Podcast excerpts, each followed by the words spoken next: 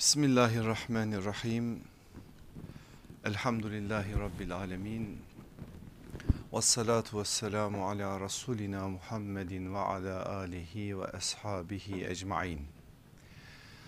Aziz kardeşlerim şu anda içinde bulunduğumuz şu saatler itibariyle 1 Rebül Evvel 1437 Safer ayını geride bıraktık ve bu akşam güzel bir aya Mevlid ayına Peygamber aleyhissalatü vesselamın cihana merhaba dediği o aya eriştik. Biliyorsunuz bu ayın 12. gecesi gündüzüyle beraber sallallahu aleyhi ve sellem Efendimizin alemi nurlandırdığı, alemi şereflendirdiği, ismini bilip bilmediğimiz, farkında olup olmadığımız bütün alemlere de rahmet olarak gönderildiği aydır. Ne büyük bir şeref ki biz ona ümmetiz. Ona şeref değil bize şeref. Ona ümmet olmak, onun arkasında olmak, arkasında yürüdüğünü söylemek, peygamber olarak ona iman etmek, getirdiği her şeyi hayata taşıma noktasında gayret içerisinde olmak gerçekten de şereflerin en yücesi olsa gerek. İnşallah bizler de bu şerefi daha da ziyadeleştirme adına gayret içerisinde olalım. Zamanlar bazen belli güzelliklerin ortaya çıkmasının birer vesilesidir. Gelin o zaman bu zamanı da biz biz biz bir vesile olarak edinelim. Vesile kılalım Allah Resulü aleyhissalatü vesselamla aramızdaki mesafeleri biraz olsun giderme noktasında gayret içerisinde olalım. Bizde ibadetin eğlenceye dönüşmesi yok. Böyle bir şey doğru da değil. Mesela bir cinayettir Ramazan eğlencesi ifadesi. Asla böyle bir şey olamaz bir Müslüman ibadetini eğlence olarak ihya etmeye ya da yapmaya çalışır mı? Ancak ibadetin neşvesi diye bir şey var bizde. Ne demek ibadetin neşvesi? Neşesi, heyecanı bir şekliyle o ibadetin daha farklı bir biçimde hem bizim iç dünyamızda hem hanelerimizde hem sokaklarımızda ve caddelerimizde bir şekliyle onun heyecanını hissedebilmek. Peki ne yapacağız? Şimdi göreceksiniz 10-15 gün sonra yılbaşı dedikleri şeye geldiğimiz zaman sokaklar caddeler bir başkalaşacak. Onlar kendi bildiklerini yapacaklar. E biz de alternatif şeyler mi yapalım? Mesela onlar çam ağacı süslüyor biz hurma ağacı mı süsleyelim? Onlar hindi kesiyor biz oğlak mı keselim? Böyle alternatif yaptığımız zaman sünneti ihya etmiş olur muyuz? Elbette ki hayır. Bizim yapacağımız asıl sünnet şu onların ilgi gösterdiği alaka gösterdiği her şeye biz yokmuş gibi davranacağız. Çünkü onlar bizim her şeyimize yokmuş gibi davranıyorlar. Siz batılar, batı ülkelerin herhangi birinde bir kurban bayramının ya da bir Ramazan bayramının ihya edildiğine şahit oldunuz mu? Yok hükmündedir. E biz de yok hükmünde sayarız. Bizim için de o gün sıradan bir gündür. Ama biz kendimize ait değerlere bir heyecan katmalıyız. Heyecan katmazsak eğer istifade ortaya çıkmayacak. O heyecana bir vesile olsun diye bugün hazır şu güzel şu aziz ve yukarıda da azize olan cemaati ben bulmuşum. Bir söz almak istiyorum. Biliyorum ki ne kadar bana söz verdiyseniz hep yerine getirdiniz. Ben en azından öyle hüsnü zanda bulundum. İnşallah bugün de Rebiül Evvel'in ilk gecesinde Allah Resulü aleyhissalatü vesselamın aleme teşrif ettiği bu ayın ilk gününde bir söz almak istiyorum sizlerden. Nedir o söz? Yapacağımız şey belli aslında. Bizi sallallahu aleyhi ve sellem efendimize yaklaştıracak vesileleri ortaya koymak böylelikle veladet gecesini hakkıyla ihya edebilmek. Ne yapalım o zaman? 30 gün 29 gün artık kaç gün sürecekse Rebül evvel ayı. Her gece evimizin fertleriyle beraber hanım, çocuklar, anne, baba artık kim varsa Allah'ın kitabından bir ayet Allah Resulü aleyhissalatü vesselamın kutlu sözlerinden bir hadis. Gecemizi gündüzümüzü bunlarla imar etme noktasında bir gayrete girelim. Ve benim sizden şöyle bir talebim var. Gelin bu geceden itibaren Ahzab suresinin 40. ayetiyle Bismillah diyelim. 40. ayet bizim azığımız olsun. İnşallah eve vardığınız zaman o ayeti okuduğunuzda neden o ayeti seçtiğimi göreceksiniz. Sonra 40'tan yürüyeceksiniz. 73 ayettir biliyorsunuz Ahzab suresi sonuna kadar. 73 ayete kadar Resulullah sallallahu aleyhi ve sellemle aramızdaki hukukun daha farklı bir biçimde daha sağlıklı bir biçimde hele hele şu anda yaşadığımız şu zeminde oluşan bazı arızaların da giderilmesi adına o ayetler bizi ona yaklaştıracak inşallah. Hadis konusunda da ben size bırakayım. İsterseniz İmam Nevevi'nin 40 hadisini İsterseniz İmam Nevevi'nin Riyazu Salihinden sizin seçtiğiniz hadisler fark etmez. Resulullah sallallahu aleyhi ve sellem'den bize intikal eden her şey başımızın üstünde yeri var. İster İmam Bukhari'den ister İmam Müslim'den ben Tirmizi'den okumak istiyorum ister ondan fark etmez. Allah Resulü aleyhissalatü vesselamın her kutlu sözü bir Rebiül evvel gününün ve gecesinin azı olacak. Tutuşturun çocukların eline Allah aşkına melekler de şahitlik yapsın o güzel toplantıya. Çocuklar okusun bir ayeti bir hadisi 2-3 kelimede siz açıklayın açıklayabildiğiniz kadar. Olmazsa eğer baktınız ki doymuyorsunuz açın o ayetin tefsirine ait birkaç paragraf bir şey okuyun. O hadisin şerhine ait birkaç şey okuyun. Şu ay Rebiül evvel ayı hele hele 12'ye doğru gittiğimiz zaman heyecan biraz daha fazlalaşacak inşallah. İkinci bir Ramazan heyecanı bizlere tattırsın. Allah Resulü aleyhissalatü vesselamla aramızdaki bağı daha da güçlendirsin. Yapacağınızı umuyorum emanet olarak sizlere tevdi ediyorum. Allah yardımcınız olsun diye size dua ediyorum. Sizden de bu manada dua bekliyorum. Aziz kardeşlerim bugün önemli bir konuya inşallah gireceğiz. Çok zorladım bitireyim diye bugün bu dersi ama herhalde bitmeyecek gibi gözüküyor. Bakalım Allah kerim. Münazara ahlakını konuşacağız inşallah. Bugün bu ders kapsamında iki tane isime çok vurgu yapacağız. Bu iki ismi kısaca size biraz tanıtmak istiyorum ki onlardan alacağımız nakiller bize biraz daha farklı bir biçimde istifadeye vesile olsun. O isimlerden bir tanesi Hüccetül İslam İmam Gazali. Biz böyle söyleriz ama asıl doğrusu şeddeli olarak söylenmesidir. İmam Gazali'dir. Gazzali ifadesi daha doğrudur ama halk arasında biz de hep öyle kullandığımız için dilimize ikide bir öyle geliyor.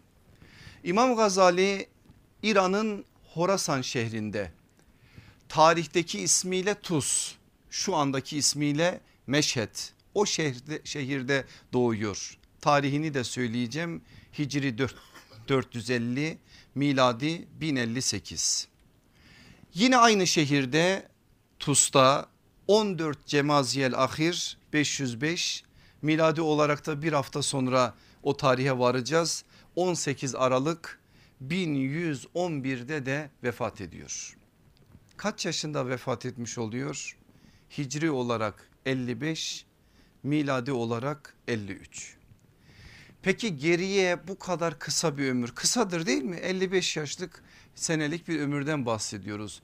Miladi olarak ise 53 yıllık bir ömürden bahsediyoruz. 53 yıllık bir ömüre gerisinde ne kadar eser bırakarak imzasını atıp ruhunun ufkuna yürümüş 400 küsür tane eser.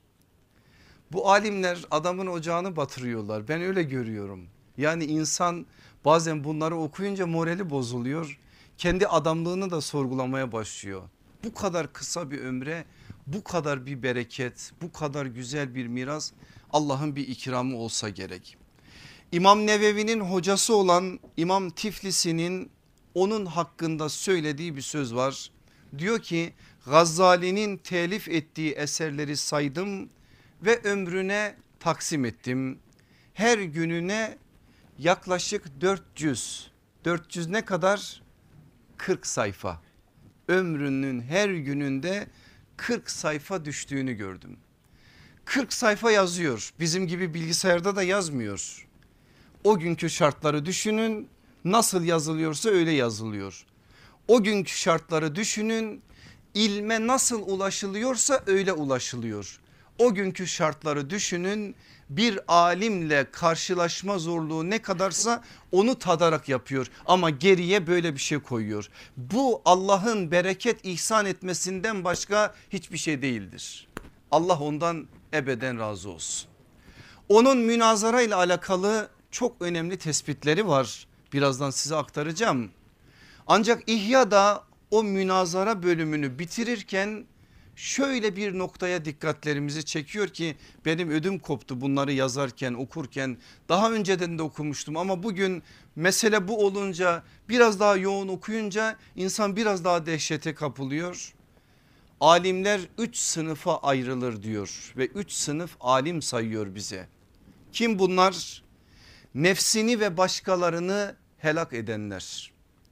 Hem nefsini hem başkalarını saadete erdirenler, nefsini helak eden ama başkasını saadete erdirenler. Elbette ki ideal olanı hangisi? İkincisi Allah bizi öyle alimlere talebe kılsın inşallah. Hepimiz talebeyiz. Allah bizleri öyle güzel alimlerden ayırmasın inşallah. Nefsini ve başkalarını helak edenler kim onlar? ilmi sadece dünya için talep edenler. Ben dünyalık elde edeyim. Şan, şöhret, makam, mevki bir şekliyle ilim üzerinden farklı bir rant elde edeyim. İşi gücü bu. Bu olduğu için böyle adamların ayağı çok kayar. Çünkü bugün söylediğini yarın tekzip eder. Bugün söylediğinden menfaat varsa bugün o vardır ortada. Yarın o değişir başka bir şey vardır başka bir şey gelir. Dolayısıyla böyle bir şey hem kendisini hem başkasını helak eden bir noktaya getirir ki Allah kimseyi o duruma düşürmesin. İkincisi gerçek alim. Gerçekten peygamberin verasetine sahip çıkan, ilmin namusunu ve şerefini koruyan, ilmin izzetini ayaklar altına düşürmeyen, ilmi sadece ve sadece Allah için talep eden, Allah için talep ettiğinden dolayı Allah için de başkalarına veren, kendisini konuşurken yaparken yazarken bu manada ilim noktasına yürürken hep hakikat adına bir ızdırapla yürüdüğü için bu manada sıkıntı yüreğinde çeken niyeti selim olduğu için kendisini de saadete taşıyan niyeti selim olduğu için başkasını da saadete taşıyan. Bu da ikinci sınıf ki dediğim gibi olması gereken alim zümresi o Cenab-ı Hak onların yolundan ayırmasın. Ya üçüncüsü nefsini helak eden ama başkasını saadete erdirendir. Kötü bir niyeti yok. İlmi bir şekliyle rant elde etmek için de düşünmüyor. Ama şu teveccühü nas var ya adamın ocağını batıran şey. Ne demek teveccühü nas? İnsanlar beğensin beni. İnsanlar alkışlasın. Taltif edenler çok olsun kınayanlar hiç olmasın. Hep bir şekliyle ben yaptığımla bir şekliyle karşıdan taltif göreyim. Teveccühü nasa kapıldığı için ne oldu? Niyet bozuldu. Ama karşıya yanlış şeyler söylemiyor. Doğru şeyler söylüyor. Dolayısıyla karşıdakini aslında saadete taşıyor. Ama kendisi teveccühü nası düşündüğü için kendisini helak ediyor. Bu da Allah korusun zor bir şeydir. Ayak kaydıran bir şeydir. İlimle uğraşan insanlar için işte üçüncü sınıf alim olarak da bunu sayıyor İmam Gazali. Şimdi bu bilgiler bize biraz sonra münazara ahlakı içinde lazım olacak. Peki İmam Gazali'ye bu tarz sözleri söylettiren şeyler nedir? Aslında hepsinin sünnette delilleri var. Ama ben hepsini içine alacak bir hadis söyleyeyim şimdi size. Kab bin Malik rivayet ediyor. Allah Resulü aleyhissalatü vesselam buyuruyor ki ilim alimler arasında bulunup ilim satmak için veya sefihlere yani alçaklarla yani cahillerle çatışıp onları yenmek için veya şöhret yapmak insanların dikkatini üzerine çekmek için tahsil eden kimseyi Allahu Teala cehennemine sokar. İşte sallallahu aleyhi ve sellem efendimizin buradaki bu ifadesi aslında İmam Gazali'nin söylediği sözün sünnetteki hadislerdeki delili açısından böyle bir şey bizlere söylüyor. Gelin ikinci alimimize biraz bize daha yakın bu toprakların bir insanı ki siz hepiniz çok iyi tanıyorsunuz. Bediüzzaman Said Nursi rahmetullahi aleyhten bahsediyorum. 1878 Bitlis'in Hiza'nın Nurs köyünden başlayan süreç 23 Mart 1960'da Urfa'da nihayete eriyor. Geriye nasıl bir külliyat bırakıyor biliyorsunuz. Bir Kur'an tefsiri bırakıyor ki sıradan bir tefsir değil. İman hakikatlerini gündeme alan, çağın problemlerine dikkat çeken, bu çağın insanının dertlerine derman olan ve bu manada sadece söyledikleriyle kalmayan şeriatin bir hakikatine bin sait olsun feda olsun diyen ve gerçekten de şeriatin bir hakikatine başını vermeye hazır olan bir alim. Onun da bize bıraktığı mirası hepiniz çok iyi biliyorsunuz. Bizim bugünkü dersimizin serlevhası ne? Hakkın hatırı için münazara. Peki niye bu başlık? Bediüzzaman'dan kaynaklanıyor. Bakın ben onun asıl yerini şimdi sizlere okuyacağım. Biliyorsunuz üstad kendisi de talebelerine yaptığı tavsiyelerde de İhlas Risalesi diye bildiğimiz 20. ve 21. lemanın 15 günde bir okunmasını tavsiye eder. Çünkü ihlas böyledir. Eğer siz manevi anlamda takviye almazsanız bugün bir şeyler duyarsınız. Ruhunuz, aklınız, zikriniz bir şekliyle buna iştirak eder.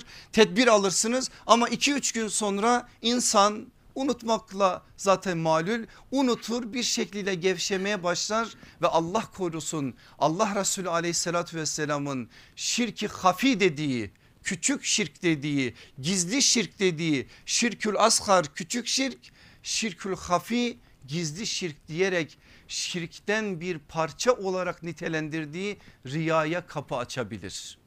Ondan dolayı manen bu manada insan sürekli takviyeye ihtiyaç duyuyor. İşte bundan olsa gerek ki 15 günde bir İhlas Risalesinin okunmasını tavsiye ediyor. Oradan şimdi bir bahis okuyacağım size.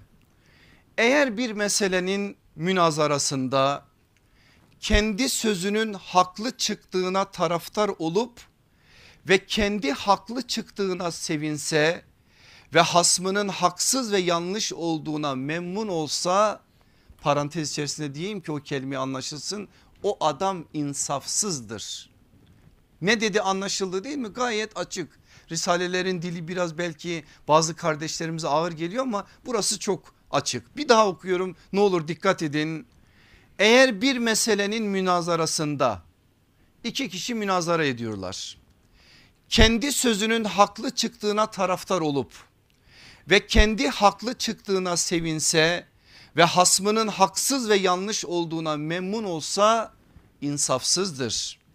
Hem zarar eder çünkü haklı çıktığı vakit o münazarada bilmediği bir şeyi öğrenmiyor. Belki gurur ihtimaliyle zarar edebilir. Eğer hak hasmının elinde çıksa zararsız bilmediği bir meseleyi öğrenip menfaattar olur. Nefsinin gururundan kurtulur. Demek insaflı, hakperest bizim serlefamız olan cümle geliyor. Hakkın hatırı için nefsin hatırını kırıyor. Neymiş münazara? Hakkın hatırı için nefsin hatırını kırmak. Demek ki münazara biz yanlış anlıyormuşuz münazarayı. İki kişi tartışıyor biz de izliyoruz televizyonda. Sevdiğimiz hoca birisi birisi sevmediğimiz biri sevdiğimiz hoca galip geliyor. Biz o futbol takımının taraftarları gibi coşuyoruz.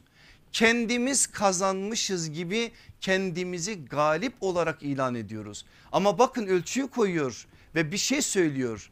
Kazanan üzülür eğer kaybettiği zaman sevinmiyorsa bu manada ben yeni bir şey öğrenmedim ve hakkı karşı taraftan duyma gibi bir nimete Allah beni vardırmadı. Böyle bir şeyi elde etmiyorsa orada sıkıntı var diyerek bu sözleri söylüyor. Demek insaflı, hakperest, hakkın hatırı için nefsinin nefsin hatırını kırıyor. Hasmının elinde hakkı görse yine rıza ile kabul edip taraftar çıkar ve memnun olur.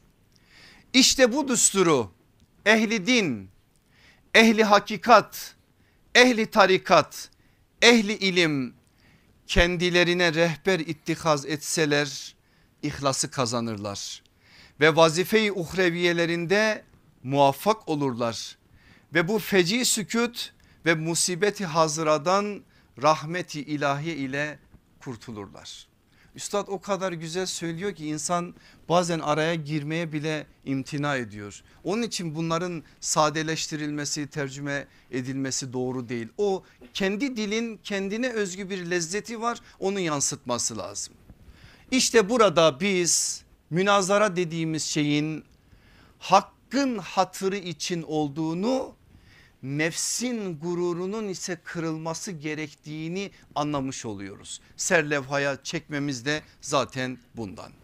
Aziz kardeşlerim şimdi münazaranın ne demek olduğuna geleceğiz.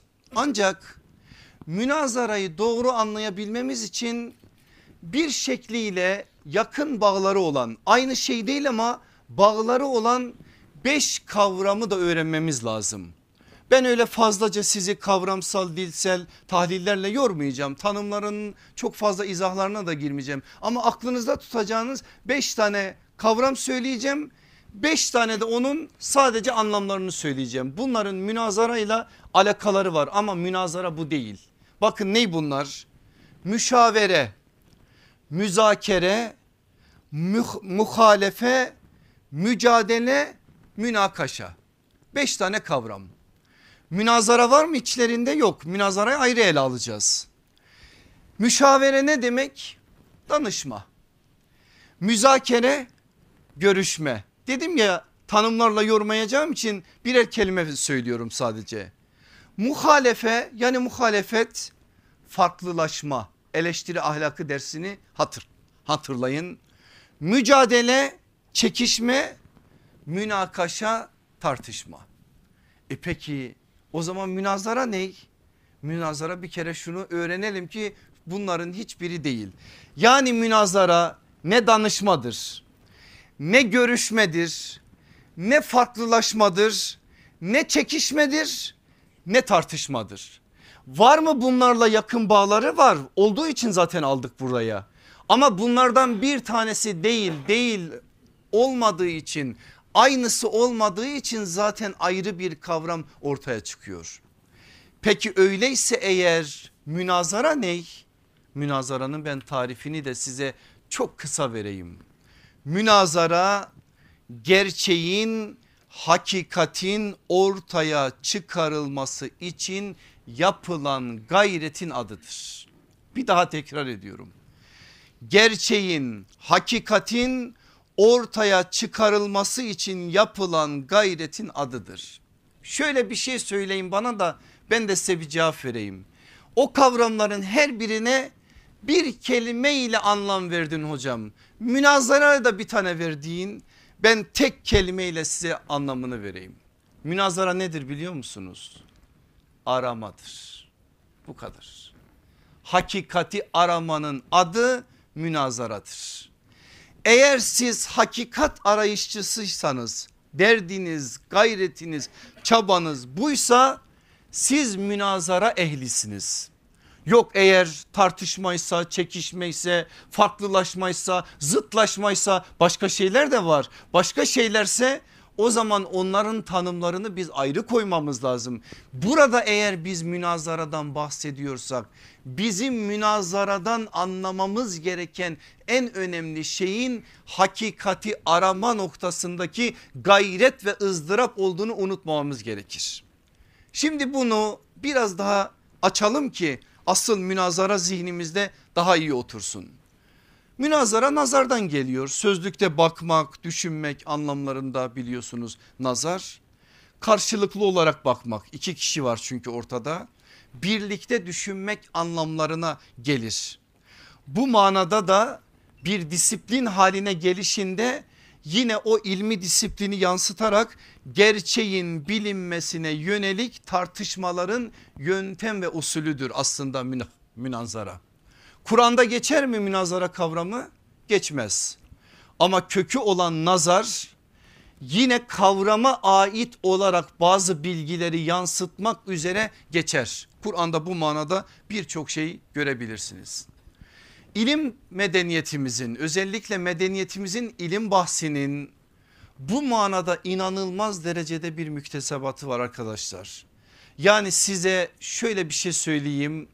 Sadece ilmul hilaf, ilmül mücadele ve ilmul münazara bahsiyle yapılmış kitapları biz toplasak emin olun şu salonun yarısını doldurabilecek kadar kitap doldurabiliriz. Böyle bir müktesebatımız bu kadar zengin bir kütüphanemiz var.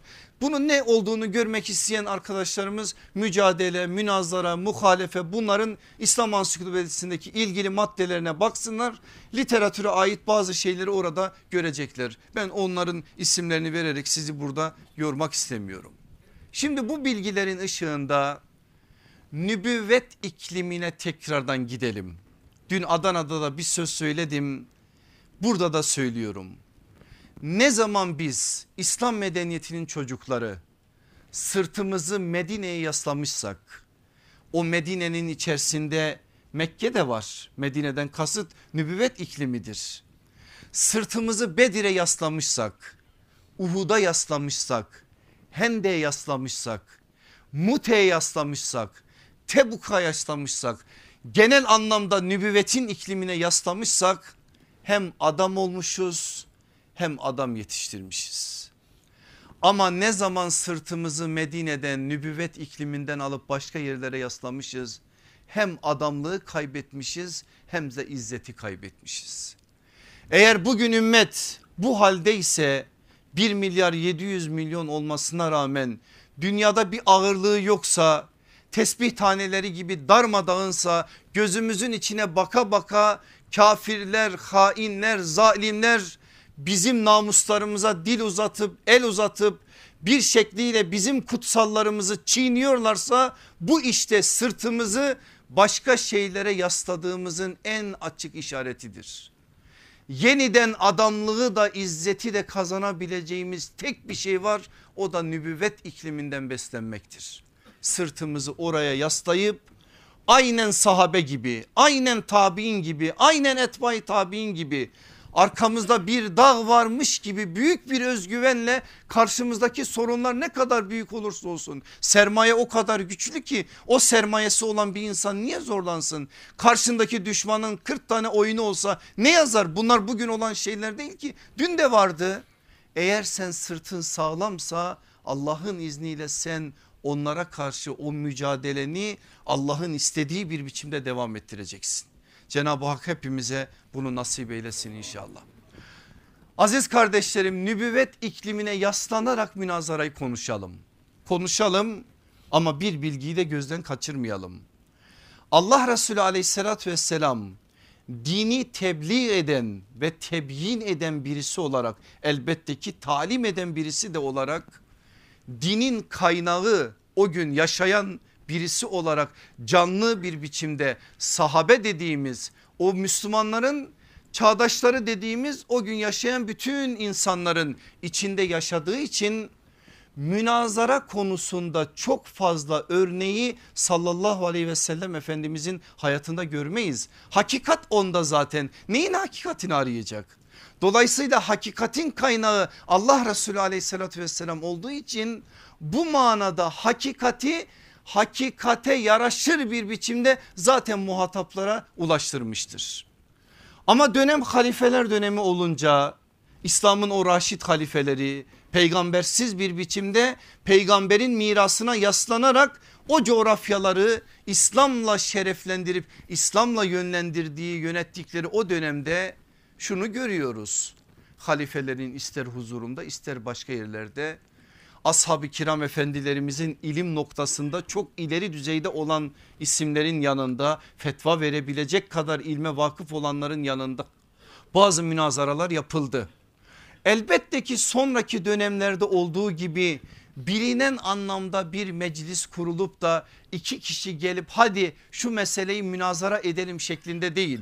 Bir mesele ortaya çıktı. O meselenin gerçek manada hükmünün ne olduğunu doğru bir biçimde oluşturmak ve ortaya çıkarmak için taraflar fikirlerini söyledi. O da söyledi o da söyledi. Birbirlerine delillerini de söyleyerek biri birini ikna etti ve biraz önce Bediüzzaman'dan aktardığımız o bilginin peygamber günlerinde ve ondan sonraki süreçteki tezahürü olarak hakikati bulduktan sonra iki tarafta birbirlerini kucaklayıp tebrik edip hakikate ermenin mutluluğunu ve saadetini yaşadılar. Dolayısıyla biz gerek Allah Resulü aleyhissalatü vesselamdan gerek sahabeden münazara ait bazı şeyler okuyunca bu bilgiyi bilmemiz lazım ki böyle somut anlamda münazaraya dair bazı şeyleri okumayacağımızı orada göremeyeceğimizi unutmayalım.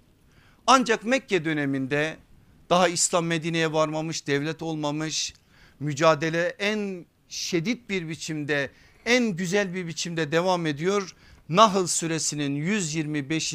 ayetinde biraz önce size söylediğim o beş kavram onun yanına münazarayı da ekleyin. Altı tane kavramın genel anlamda Kur'ani olarak neyin üzerine bina edileceğine dair delillerini o ayet ortaya koyuyor. O ayeti şimdi beraberce okuyalım. Ne diyor Rabbimiz? Rabbinin yoluna hikmetle güzel öğütle çağır ve onlarla en güzel biçimde mücadele et. Şüphesiz senin Rabbin kendi yolundan sapanları en iyi bilendir. O doğru yolda olanları da en iyi bilendir. Ayette kullanılan üç tane ifade var ki bizim için çok önemli. Bil hikmeti vel mev'izetil hasene ve cadiluhum billeti hiye ahsen. Üç tane ifade. Ne demek? En güzel hikmet ile, en güzel öğüt ile, en güzel mücadele yöntemiyle. Bakın müfessirlerin bazıları şunu göreceksiniz o bilgiyi. Burada en güzel mücadele yöntemi bazılarına göre münazaradır. Çünkü münazara güzel bir mücadele yöntemidir. Ama genel anlamda ona sıkıştırılması da doğru değil. Çünkü karşıda başkaları da olabilir. Bu manada bir yol ve yöntem adına Kur'an sözün özü olarak üç tane temel kıstasla meseleyi Kur'ani bir zeminde ele alıyor. Aleyhissalatü vesselam Efendimiz 13 yıl Mekke'de onlarca kötü şey görmesine rağmen bu ayetin bir gereğini yaptı. Bakın bugün biz sevmediğimiz bir insan var karşımızda. Sevmiyoruz ve mücadele ediyoruz. Adamı bir şekliyle yaptığı hizmetten dolayı eleştiriyoruz, tenkit ediyoruz. Var mı böyle bir hakkımız? Var. Ama bizim o insana karşı ya da o cemaate karşı, o vakfa karşı, o hizbe karşı adı ne olursa olsun hiç önemli değil. Asla sınırları ihlal edecek bir şekliyle düşmanlığı yapamayız. Bunu yaptığımız zaman hem Kur'an'a hem de sünnete muhalefet etmiş oluruz. Bunu dediğin zaman şunu diyor karşıdaki muhatap. E öyle diyorsun ama o da onu yapmıştı. O da şöyle davrandı. O da böyle yaptı. O öyle yaptığı için biz böyle yapıyoruz. Vallahi bunların hiçbir tanesi geçerli mazeret değil. Bana bir düşman söyleyin karşınızda bir düşman sizin hanımınıza zina iftirası atsın. Bana bir düşman söyleyin gözünüzden çok sevdiğiniz amcanız bir amcanızı öldürsün. Bana bir düşman söyleyin onlarca kez size iftira atmış olsun. Karalasın her türlü şey yapsın. Ama o düşmanın karşısında bana birini de söyleyin ki her şeye rağmen istikametten şaşmadan adaleti esas alarak hiçbir şekliyle o adalet çizgisini zedelemesin. Yahu o bana küfür etti diye ben de mi ona edeceğim? Bu hangi kitapta yazıyor? Bana bir kitapta söyleyin ki ben de kabul edeyim. Yok böyle bir şey. Allah Resulü aleyhissalatü vesselam ne bunu Mekke'de yaptı ne bunu Medine'de yaptı. Eğer sırtınızı Medine iklimine nübüvvet iklimine yaslanmışsanız ne adına olursa olsun bunu yapamazsınız. Buna hakkınız yok. Mücadele ayrı bir şey. Mücadelenizi verirsiniz haklı olarak ve sınırlara riayet ederek. Ama bunu görüyoruz biz aleyhissalatü vesselam efendimizin hayatından. Mekke'deki 13 yıl boyunca bu böyledir. Gelin bakın Medine'ye. Yahudiler var Allah aşkına Allah Resulü'nün karşısında. Yahudiler çibanbaşı. Medine Yahudileri azgınlıkta sınır tanımıyor. Adamlar dinlerini bile parayla satan adamlar. Daha ötesi var mı? Yahudilerin bir akidesi var. Kendilerinin inançlarının temel kurallarından bir tanesi. Nedir o? Yahudilik anneden gelen soyla devam eder. Yani sonradan Yahudi olunmaz. Sonradan Yahudilere hizmetkar olursun. Ama sonradan Yahudi olma gibi bir şey adamların akidesinde yok. Ama okuyun Medine Yahudilerini bakın nasıl bir şey var. Adamlar Arap olan çocukları alıp Yahudileştiriyorlar. Niye? Azlar nüfus itibariyle az oldukları için Arapların karşısında söz sahibi edinmek için akidelerini ayaklar altına alarak Arapların Yahudileşmesine kapı açıyorlar. Dinlerini böyle ayak altına düşüren bir zümre artık böyle bir zümrenin sınır tanıması mümkün müdür? Allah Resulü aleyhissalatü vesselamın karşısında da sınır tanımıyorlar. Peki Allah aşkına var mı aleyhissalatü vesselam efendimize yaptıklarının aynısına dair onlara karşı Efendimizin aynısını yaptığını Yahudiye bile yapmamış bir kere peygamberimiz sallallahu aleyhi ve sellem. Karşısındaki düşmana bile yapmamış bunu. Peki sen nasıl kalkar bugün beğenmediğin, eleştirdiğin, tenkit ettiğin ya da bilmiyorum içine in, yüreğini sen biliyorsun Allah biliyor. Haset ettiğin, kıskandığın, niye onda var bende yok dediğin birilerini karalama hakkını nereden buluyorsun Allah aşkına? Mücadele mi? Dediğim gibi sonuna kadar. Hayır şey meydanı açık istediğin kadar koş. Kim kime karışabilir burada?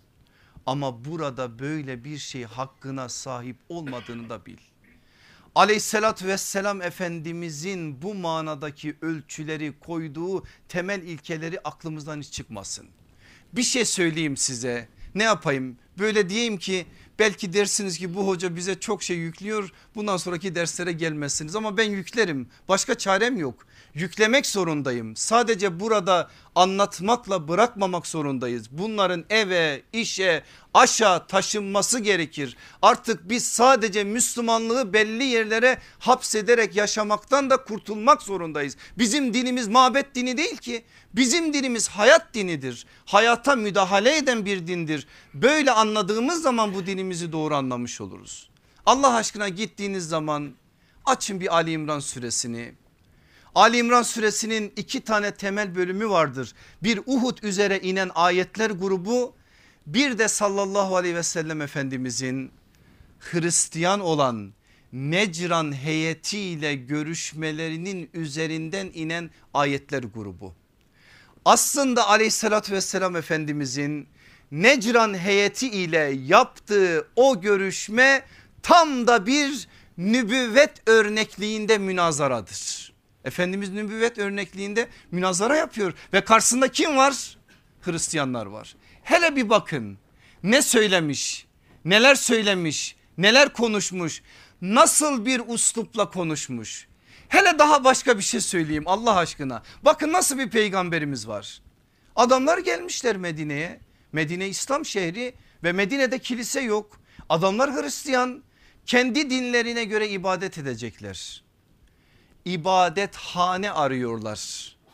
Sahabe aynen bizim gibi bunları mescide sokmayalım diye şöyle içlerinde fırtınalar kopuyor. Allah Resulü aleyhissalatü vesselam yeryüzünün en kutsal iki mescidi Mescidi Haram ikincisi Mescidi Nebevidir. Üçüncü sırada gelir Mescidi Aksa. En kutsal ikinci sırada da olan mescidi olan Mescidi Nebevi'nin kapılarını açıyor ve Hristiyanlar olarak onlar kendi ibadetlerini bizim mescidimizde yapıyorlar. Mücadele mi münazara mı alın size bir örnek. Ve sallallahu aleyhi ve sellem Efendimiz onlarla konuşarak bir şekliyle onlara söylediğini söyleyerek o münazarayı tamamlıyor. Ben onu sizlere havale ediyorum. Efendimiz aleyhissalatü vesselamın münazara örneklerine ait şöyle bir yöntem daha var benim aziz kardeşlerim.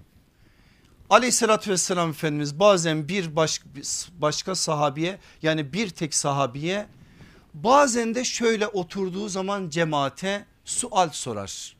Bildiği bir sualdir aslında cevabını bilir Efendimiz. Mesela der ki en hayırlı amel nedir? Sahabe der ki Allah ve Resulü daha iyi bilir. Eğer Efendimiz cümleyi devam ettirmek istemiyorsa sorduğu sorunun cevabını verir ve o manada dikkatlerini çekmiş olur. Ama bazen aleyhissalatü vesselam Efendimiz onlardan duymak ister. Söyle bakalım en hayırlı amel hangisidir ondan bir cevap alır. Sonra başkasından da alır başkasından da alır başkasından da alır fikirleri toplar en sonunda sallallahu aleyhi ve sellem Efendimiz kendisi söyler ki kendisi her zaman için en doğrusunu söyler en doğrusunu da ortaya koyar. Bu bir münazara değil mi? Münazara. Bakın sallallahu aleyhi ve sellem sahabe ile bu manada bir münazara örnekliliği bizim gözlerimizin önüne koyuyor.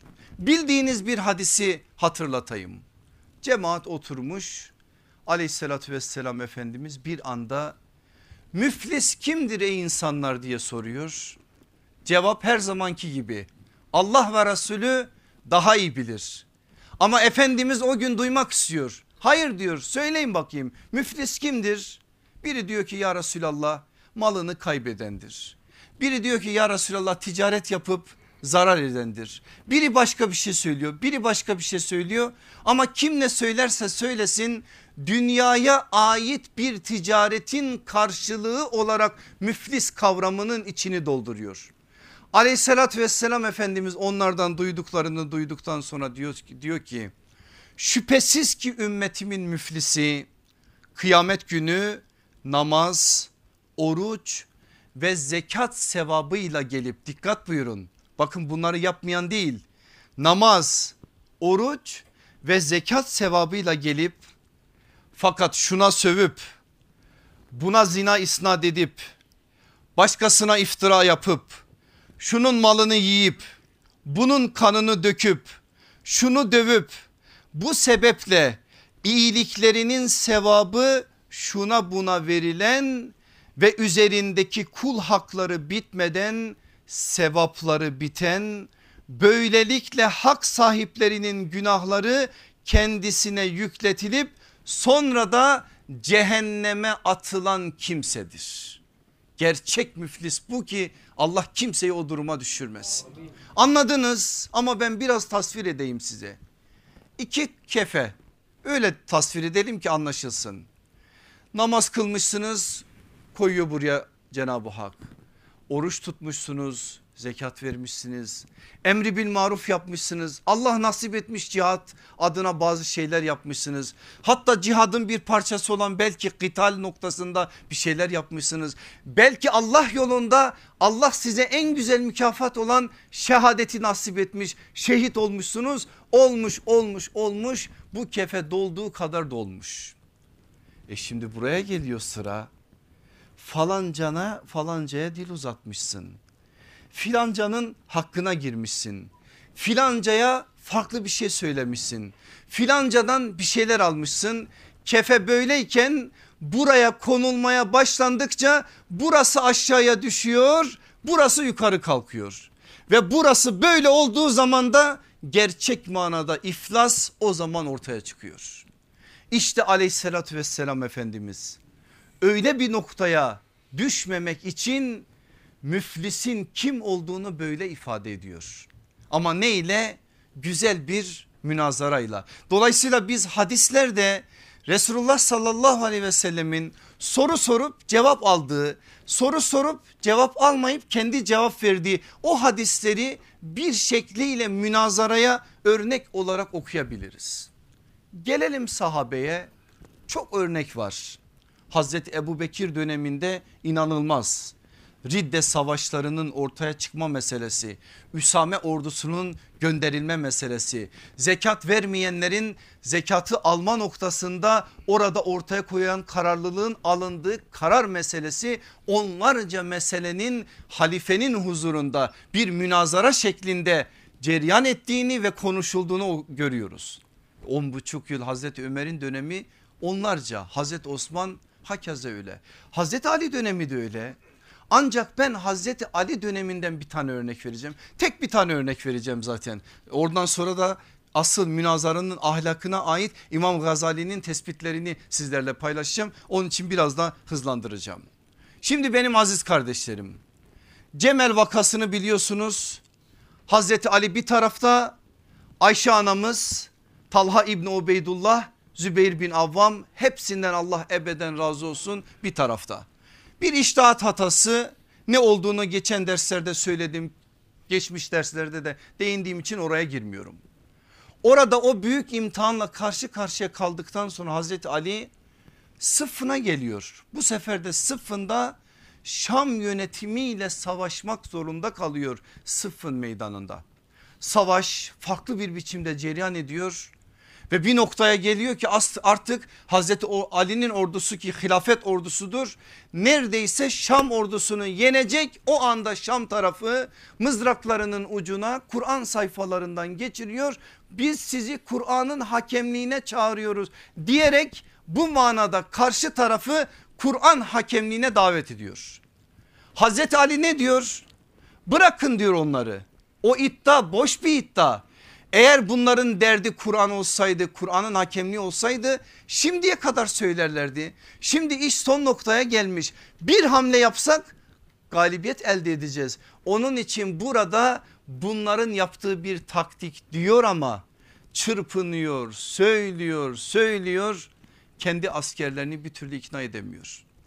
Askerlerin içerisinde bulunan özel olarak Kufe'den gelen büyük bir kesim ki onlar daha sonra da harici olacaklar işte. Hazreti Ali'ye diyorlar ki sen bizi Kur'an'a karşı mı savaştıracaksın? Hazreti Ali diyor ki ya ben yaşayan Kur'an'ım.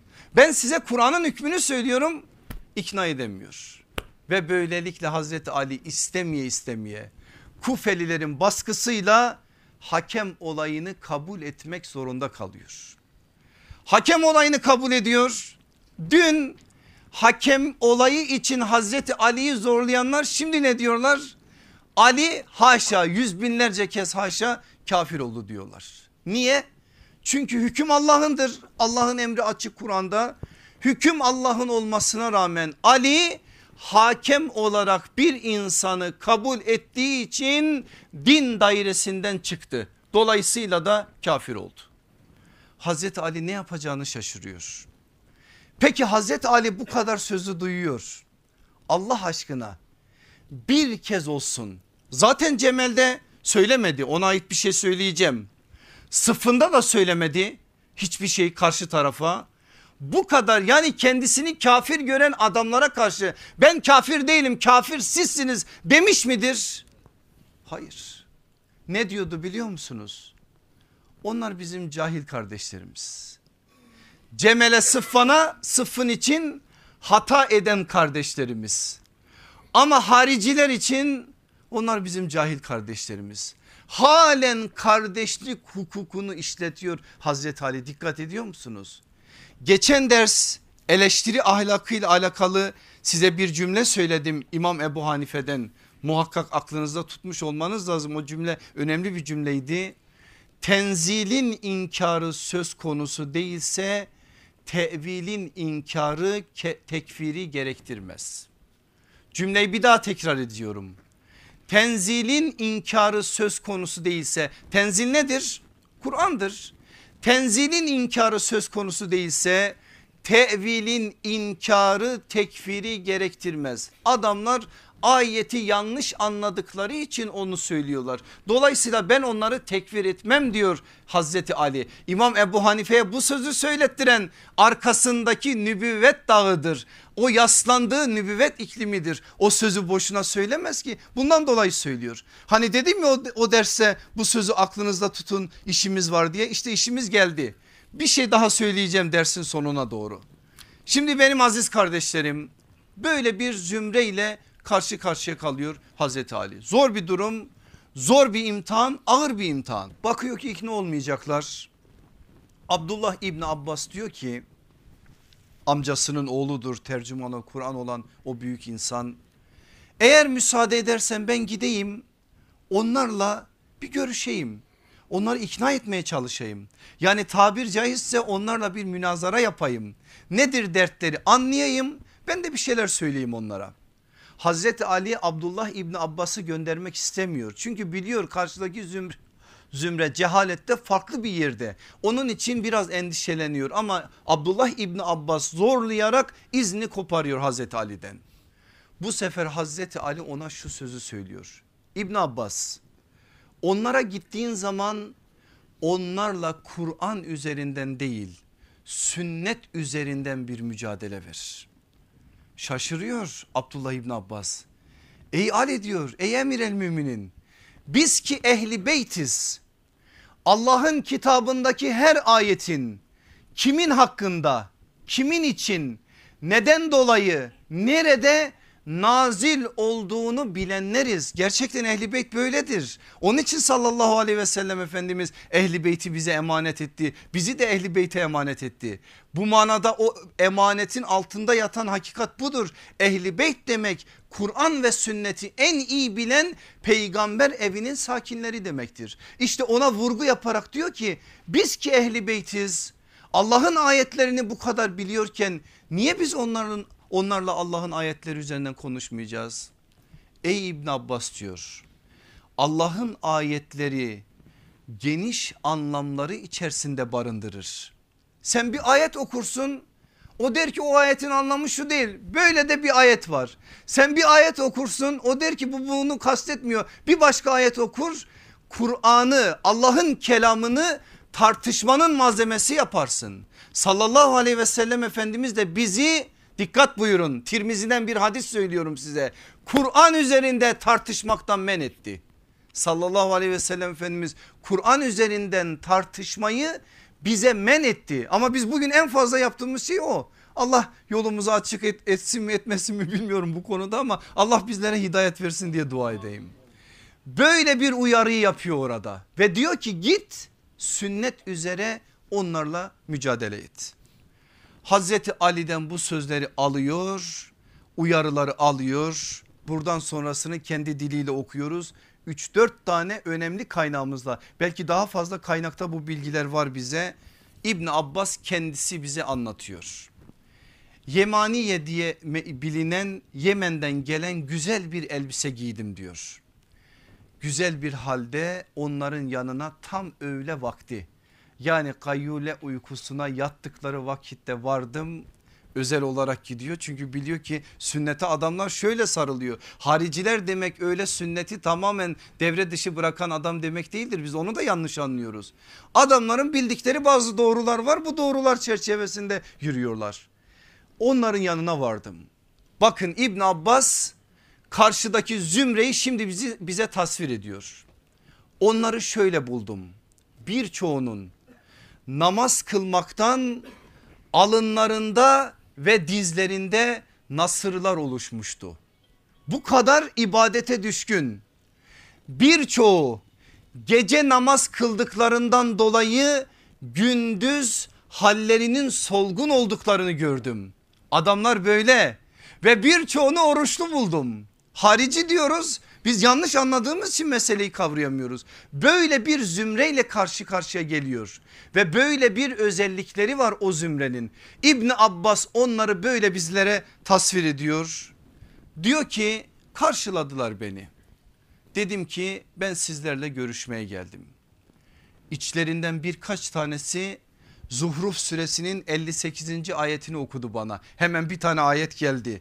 Onlar şüphesiz kavgacı bir millettir. Ayet kimler hakkında? Mekkeli müşrikler hakkında. Onlar kavgacı bir millettir. Kureyş kavgacıdır. Biz onlarla kavgaya girersek bunun sonu gelmez. Onun için görüşmeyelim diyerek bazıları reylerini ortaya koydular.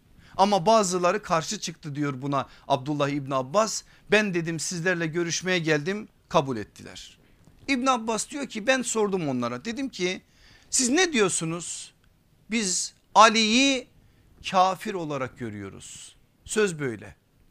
Peki niye kafir olarak görüyorsunuz? Üç sebepten dolayı. Nedir o üç sebep? Birincisi şu hüküm Allah'ındır ifadesi ayeti Yusuf suresinin 40. ayeti biliyorsunuz. Açıkça Kur'an'da olmasına rağmen Ali hakem kabul ederek Allah'ın bu hükmüne karşı geldiği için kafir oldu. İkincisi Ali savaştı Cemel'de sıfında. E karşıdakiler kafirse eğer biz onlardan ganimet almalıydık. Ganimet almadı bize ganimet vermedi ganimet vermediğine göre onları mümin görüyor. Eğer onlar müminse biz müminlere karşı kılıç kullandığımız için bizi buna sevk ettiği için Ali kafir oldu. Eğer mümin değillerse eğer onlar kafirse onlardan ganimet almadığı için Allah'ın hükmüne sırt döndü yine kafir oldu. Cümlelerini böyle oturtturmuşlar zihinlerinde. Üçüncüsü ne peki? Üçüncüsü de şu Ali anlaşma için masaya oturduğu zaman yani karşı tarafın karşısına geçtiği zaman emir el müminin ifadesinden vazgeçti. Emir el müminin olmayan emir el kafirindir. Dolayısıyla da Ali kafir oldu. İbn Abbas diyor ki bitti mi sözleriniz? Bitti diyor. Başka bir şey var mı? Bunlar bize yeter diyor. Peki diyor ben size birer birer söyleyeceğim. Gerçi emir el müminin olan Ali bana Kur'an üzerinden bir şeyler söyle söyleme demişti ama ben bakıyorum ki siz Kur'an'ı çok iyi biliyorsunuz. Birinci sorunuza Kur'an üzerinden cevap vermek istiyorum size. Kabul eder misiniz? Ederim ederiz diyorlar. Diyor ki Abdullah İbn Abbas siz Maide suresinin 95. ayetini biliyor musunuz? Allah orada diyor ya ey inananlar ey iman edenler ihramlı iken avlanmayın. Sonra devamında diyor ki eğer avlanmış iseniz o zaman içinizden adil birisi hakem olsun ve takdir etsin avladığınız şeyin ne olduğuna ona göre siz onun bedelini ödeyin. Bu ayeti biliyor musunuz? Biliyoruz diyorlar. Peki Nisa suresinin 35. ayetinde biliyor musunuz? Allah o ayette demiyor mu? Karı koca birbirlerinden huzursuzluk yaşarlarsa bir tane erkek tarafından bir tane kadın tarafından iki tane hakem gelsin ve o hakemler meseleyi çözme adına tarafları dinleyip ona göre hüküm versin. Biliyor musunuz bunu da? Biliyoruz diyorlar ama renkler değişiyor. Öyle bir ayeti seçerek hüküm bina etmek yok işin içinde. Ayetleri söylüyor Abdullah İbn Abbas Sonra diyor peki siz ne dediğinizin farkında mısınız? Hudeybiye'yi birçoğunuz biliyorsunuz. Allah Resulü aleyhissalatü vesselam o gün Süheyl İbni Amr'la beraber masaya oturmadı mı? O gün Allah Resulü onun söylediklerini kabul etmedi mi? Bir yönüyle hakem değil miydi Süheyl İbni Amr? Peki siz bu sözünüzle Resulullah sallallahu aleyhi ve selleme bile dil uzattığınızın farkında mısınız? Birinci iddiaları çöküyor. Geliyor ikinci iddiaya. Bakın konuşan tercümanul Kur'an'dır. Ey Müslümanlar diyor yine Müslümanlar diye hitap ediyor. Ahzab suresinin 6. ayetini biliyorsunuz değil mi? Biliyoruz. Ne diyor o ayette Rabbimiz? Peygamberin hanımları müminlerin anneleridir. Analarımız mı? Cemel'de karşımızda kim vardı? Ayşe anamız vardı. Peki Ali karşı taraftan ganimet alsaydı ve onların onları cariye ve mallarını ganimet olarak kabul etseydi sözdeki dehşete bakın o anda duydukları zaman düşüp bayılacak bazıları. Ayşe'yi hanginize verseydi alırdınız? Hanginiz cariye olarak alırdınız? Tir tir titretiyor bu sözler insanları. Münazara ama hakkını vererek bir münazara. Karşı tarafa bu manada hakikati söyleyerek münazara. O anda söyledikleri o ikinci iddia da çöküyor. Üçüncüsü neydi? Ali emir el müminin lafzını terk etti. Hatırladınız mı Hudeybiye'yi? Allah Resulü aleyhissalatü vesselam Hudeybiye'de anlaşmanın katibi de Ali'ydi. Yaz Ali dedi Bismillahirrahmanirrahim. Süheyb Rumi e, Süheyl İbni Amr itiraz etti. Hayır dedi biz Rahman nedir bilmeyiz. Bismike Allahümme yaz. Ali onun dediği gibi yaz dedi. Bismike Allahümme diye yazdırdı. Yaz Ali Allah'ın Resulü Muhammed ile Amr'ın oğlu Süheyl arasındaki anlaşmadır. Anında yazdı Ali ama anında da müdahale etti Süheyl İbn Amr. Yavaş ol dedi Muhammed eğer biz burada senin Allah'ın Resulü olduğunu kabul etseydik seninle savaşmazdık. Sil onu Abdullah'ın oğlu Muhammed diye yaz. Ne dedi Hazreti Ali? Silmem vallahi ya Resulallah dedi. Yemin içtiği için Allah Resulü aleyhissalatü vesselam mübarek tükürüğüyle parmağıyla orayı sildi ve oraya Abdullah'ın oğlu Muhammed yazdırdı. Şimdi İbn Abbas şunu söylüyor peki e, Efendimiz aleyhissalatü vesselam o gün Hudeybiye'de Muhammedun Resulullah olmaktan vazgeçti. Haşa şimdi peygamberin peygamberliği düştü diyebilir misiniz? Anlaşma yapılırken Ali de emir el müminin olma özelliğinden vazgeçti. Ali bunu söylediği zaman haşa kafirlere mi emir oldu? Abdurrezzak'ın musannafına bakın. Beyhaki'nin Süneni Kübrasına bakın. Taberaniye bakın şu ifadeyi göreceksiniz. Ya 2000 ya 4000 harici bir anda oradan çıktı ve imanlarını tekrardan ikrar ederek tövbe ettiler. İşte münazara böyle yapılır. Münazara karşı tarafa hakikati yansıtmak için yapılır. Yok oradan çıktık neydiyse fikrimiz biz fikrimizin taassupkarı karşıdaki fikrinin taassupkarı. Böyleyse eğer böyle bir şey münazara değil. Bu şeyi biz münazara olarak asla kabul edemeyiz. Kıymetli kardeşlerim zaman geçiyor. Ben 8 tane İmam Gazali'nin münazara ahlakına ait bize söylediği ilkeleri söyleyeyim. Sadece okuyacağım ama detaylarını bir dahaki derse bırakacağım. Ancak siz de biraz düşünün hatta biraz araştırın ne demek bunlar bunların üzerinde biraz duralım. Bu çok önemli bir mesele. Bugün söz bu noktaya geldi. Bir dahaki derste bu mesele hakkında biraz daha örnekler üzerinden de bu ahlaki ilkeleri anlayabilecek bir biçimde zihnimize yerleştirelim ki bundan sonraki hayatımızı da bu çerçevede imar edelim inşallah. Ne diyor İmam Gazali? Bir, farzı kifaye olan münazara, münazara farzı kifayedir. Ama bir şey söylüyor. Farzı kifaye olan münazara ancak farz-ı ayn olan vazifelerden sonra icra edilmelidir. Farzı kifaye olan münazara ancak farz-ı ayn olan vazifelerden sonra icra edilmelidir. E böyleyse eğer hiçbir şey bizi farz-ı ayn olan şeylerden mes mesuliyetsiz bırakamaz. Düşüremez yani böyle. Biz İslam'a hizmet ediyoruz. E, e sabah namazı kılmayalım gündüz yoruluyoruz ya. Böyle bir şey yok arkadaşlar. Böyle bir şey yok. Bu varsa eğer bizde bizde bir hastalık var. Sabahlara kadar oturup tartışalım konuşalım. Niye? Cihat ediyoruz tebliğ ediyoruz. E namazlar geldiği zaman burnunu başını kırarak bir namaz kıralım. Böyle bir şey yok. Bu orada yoksa burada da yok. Bunun münazaraya bakan çok önemli özellikleri var onları göreceğiz. İkincisi o esnada münazaradan daha mühim, mühim bir farz-ı kifaye bulunmamalıdır. Farz ayını anladık. Bakın ikinci madde nasıl geldi? O esnada münazaradan daha mühim bir farz-ı kifaye bulunmamalıdır. 3. Münazara yapan kişi başkasının mezhebiyle değil kendi reyiyle fetva veren müştehit vasfına haiz biri olmalıdır. Battı bu ocağımız Bence battı. Eğer İmam Gazali'nin bu ilkesine bağlı kalırsak hiçbirimiz müştehit değiliz. Müştehitlerin ayakkabısı bile değiliz. Hal böyle olunca bizim münazaraya hakkımız yok. Ama buradan ben, ben bir yol buldum. O yolu size söyleyeceğim. Bir dahaki hafta söylerim size. Buradaki hüküm biraz daha farklı bir şey. Biz başka meseleler için biraz daha bunu gevşetebiliriz. Onun da delilini de söyleyeceğim o zaman.